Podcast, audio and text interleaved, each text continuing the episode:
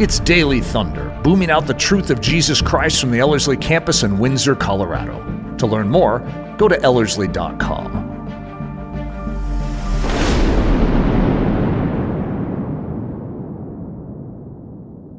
Well, Eric, it is fun to be back in the studio with you. It's been it's been a little while.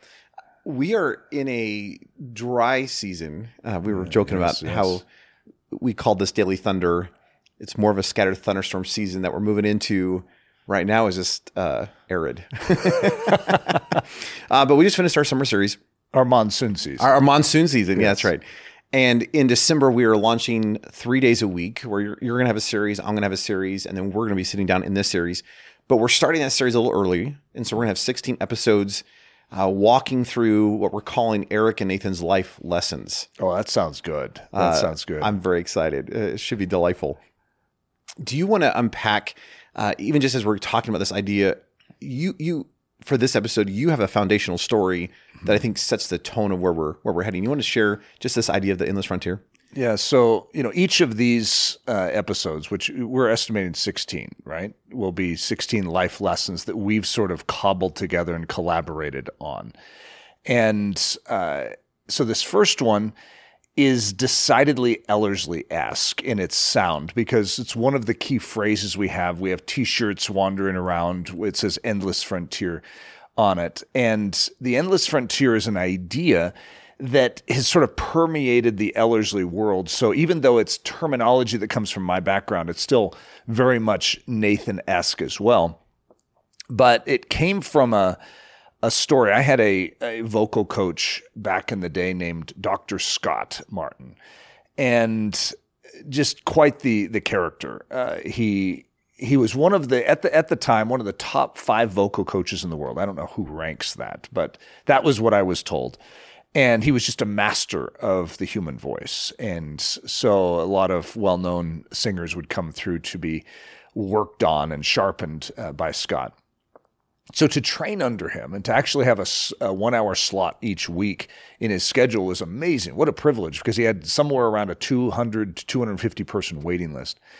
And so I figured that in training with someone like this, what would it take? A month, two months, and I would be professional. I mean, if you're working with someone at that level, shouldn't it just be like snap of a finger and you know you're like done you're ready you're ready to go and you're ready to be you know whatever the quote unquote professional singer is because that's that was the idea in my head and so as i was training with him i had been training he he wanted me to train 6 hours a day and I was like, you've got to be kidding. That was my first thought. I didn't say it out loud. And, uh, but I did say out loud, who has six hours a day to train in singing?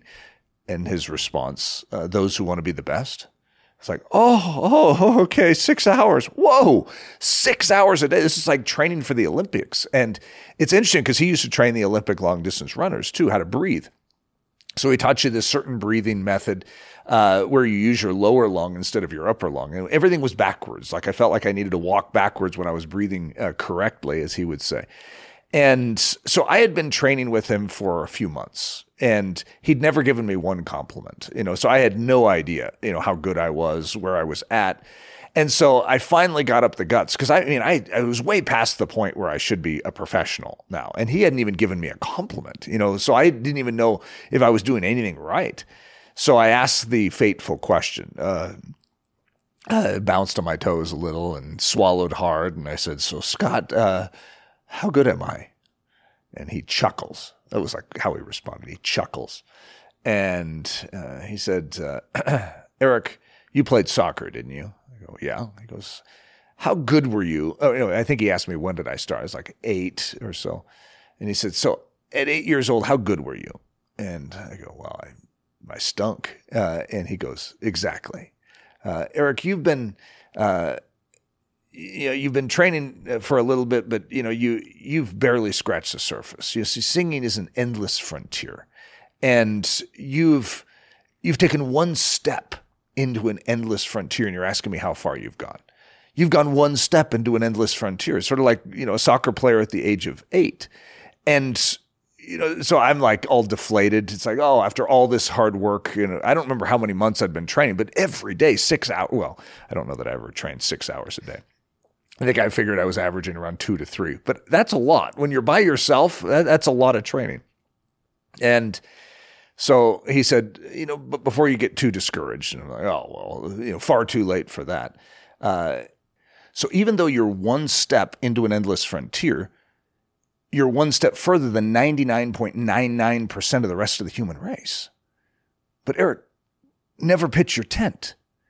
See, he was sensing something in me, and that is that I was looking for an end point. I was looking for a place, a flat piece of ground where I could pitch a tent and say, that's enough. I don't need to go any further.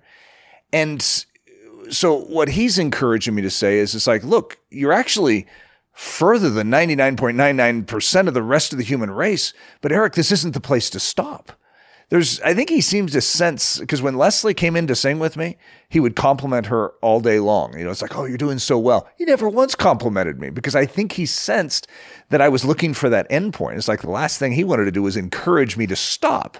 So, Eric, if you need encouragement, I'm going to hold that as a carrot out in front of you to keep you going. But that one statement has changed my life because it did expose something in me, and that is that I did want an end point where I could call good enough.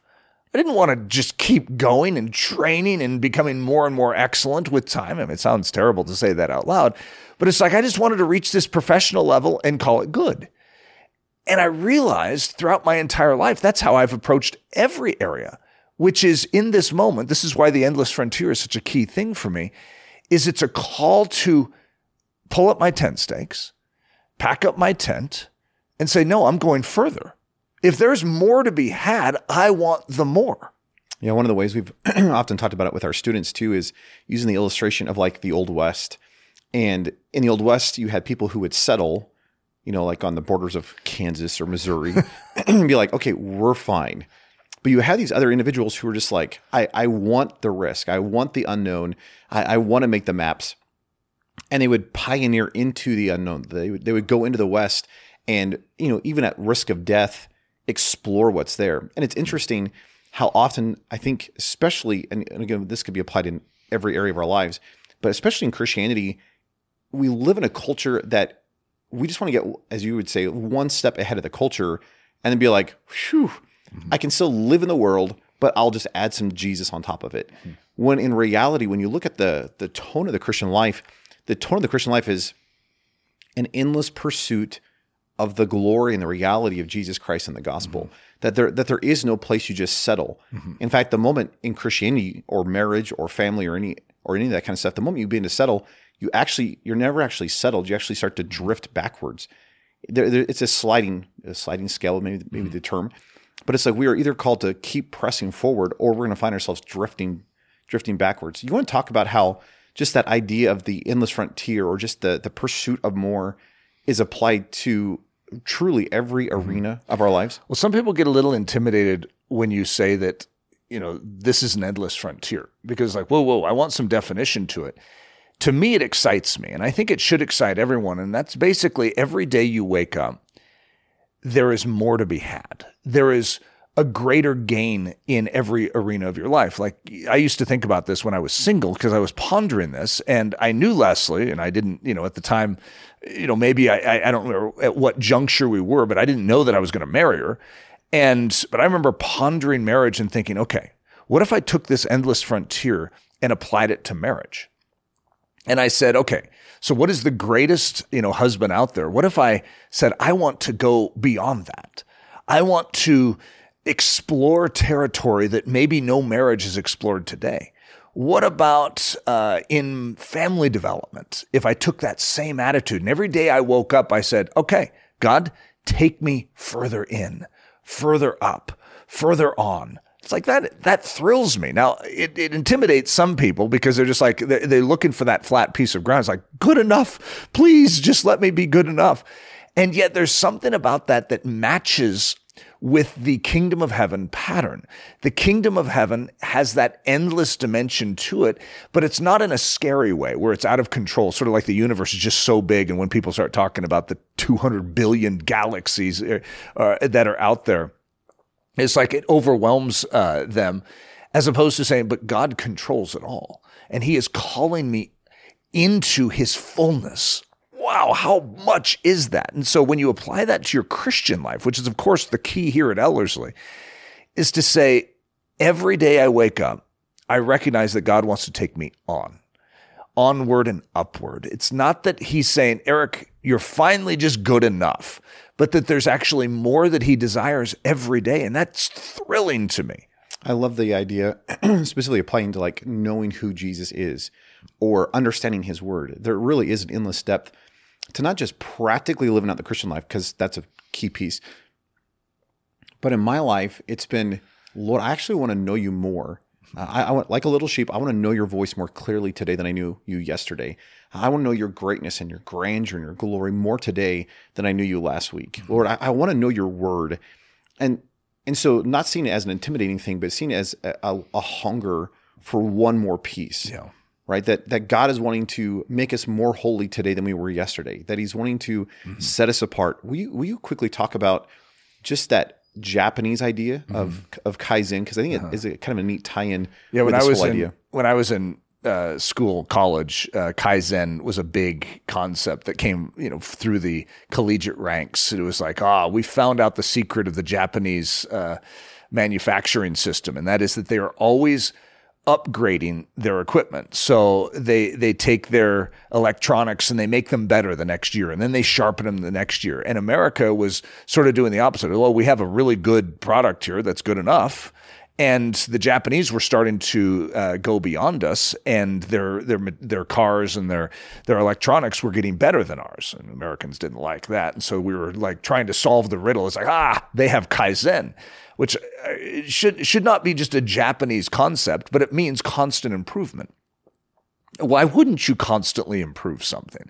But Americans had begun to settle with a good enough. We're still we're better than the rest of the world. You know, our, our equipment is highest end. And then suddenly the Japanese started passing us because they were taking what we had and making it better. And so the American collegiate system was like, we need to respond with Kaizen of our own. And it's interesting because the Japanese didn't come up with Kaizen. God did. Constant improvement is the word sanctification. That is exactly what the Spirit of God does inside of us is he wakes us up every day and says, I would like to refine you. I would like to make you more like me. I would like you to, I would like to bring you into a deeper fellowship with me. I would like to open up my word in a greater way to you. And that is, you know, sort of our Kaizen. Our sanctification is the process of God taking us by the hand and walking us into an endless frontier. I love what Romans 8:29 says. We, we know we know Romans 8:28, you know, that God's working all things for our good uh, according to his purpose. but I love verse 29 which tells us the purpose of like, well, why why is God leveraging all things for his good? Uh, for our good. And it's so that he might conform us to the image of his beloved son. That there is this conformity, there is this transformation that's taking place where we are not done uh, I mean, I hate to break this to you. Eric Ludy is not a complete product. you know, Nathan Johnson is not the full Christian. That that there's that there's always more, and I l- deeply actually love that idea because that that means that some of those deep areas of my life that may have a slight twist to them, God is actually refining that. He's purifying that. He's sanctifying. He's making me more holy, making more me more like Himself. He's revealing more of Himself. He's deepening my understanding of the Word and to recognize that that continues actually is exciting. Mm. that that i don't have to grow dull. I don't have yeah. to grow uh, passive in in the reality of christ. I, I really love what uh, andrew murray once said. Uh, someone once asked him you know are you satisfied with with what you have in christ? And i love murray's response. He says oh with every fiber of my being i i can say that i am satisfied with christ. But let us never hesitate to say this is only the beginning. Amen. that that that there's so much more to be had. There's so much more of Him to know that uh, that that I can literally take every moment of every day and and consistently know Jesus, and that there'll be no end to that. Mm-hmm. That that I can I can continually know His character and His life and His goodness and His Word, and and I can be conformed and made more holy. And that that really is a lifelong process. Mm-hmm. And and I love the idea that tomorrow I can actually be more holy and be a, a richer Christian than I was last week.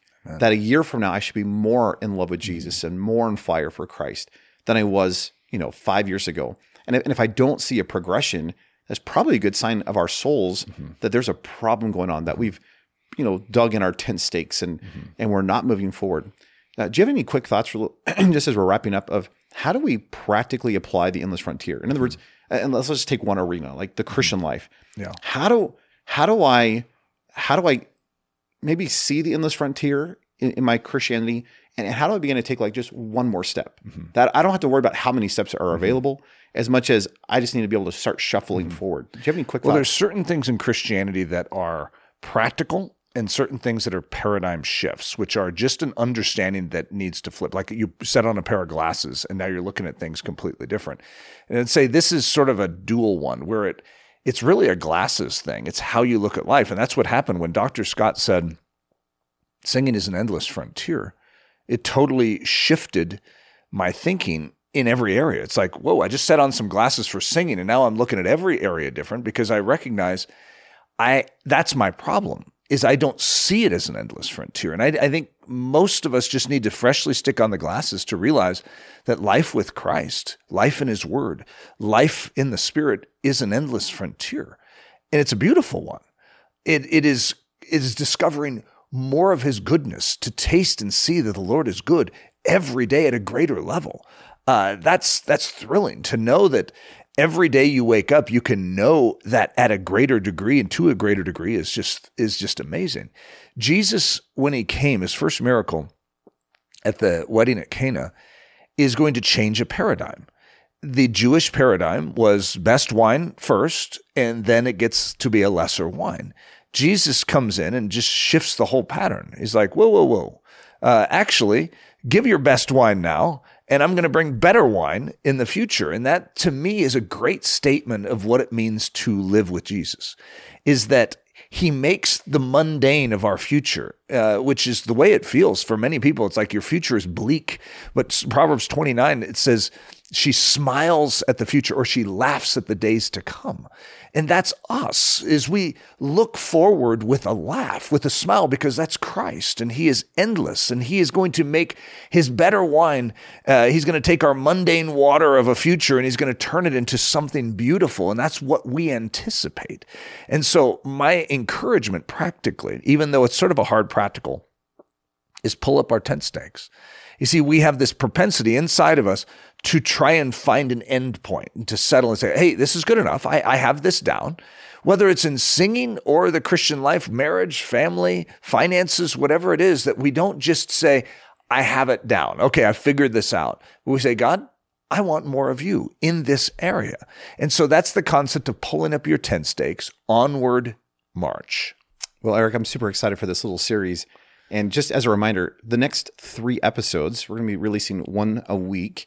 Uh, and then in the early December, we're going to be launching our three new series. This this will be a continuation. Um, but I'm really excited about walking through these life lessons with you. So, yeah, so am I. Uh, so until then, we'll uh, see everyone later. Daily Thunder is a listener supported production of Ellerslie Discipleship Training. At Ellerslie, we are laboring to rouse the Church of Jesus Christ out of its lethargy and build brave hearted Christians for such a time as this. If you'd like to learn more about Ellerslie, our discipleship programs, or support the ministry financially, please go to ellerslie.com to learn more. Thanks for listening.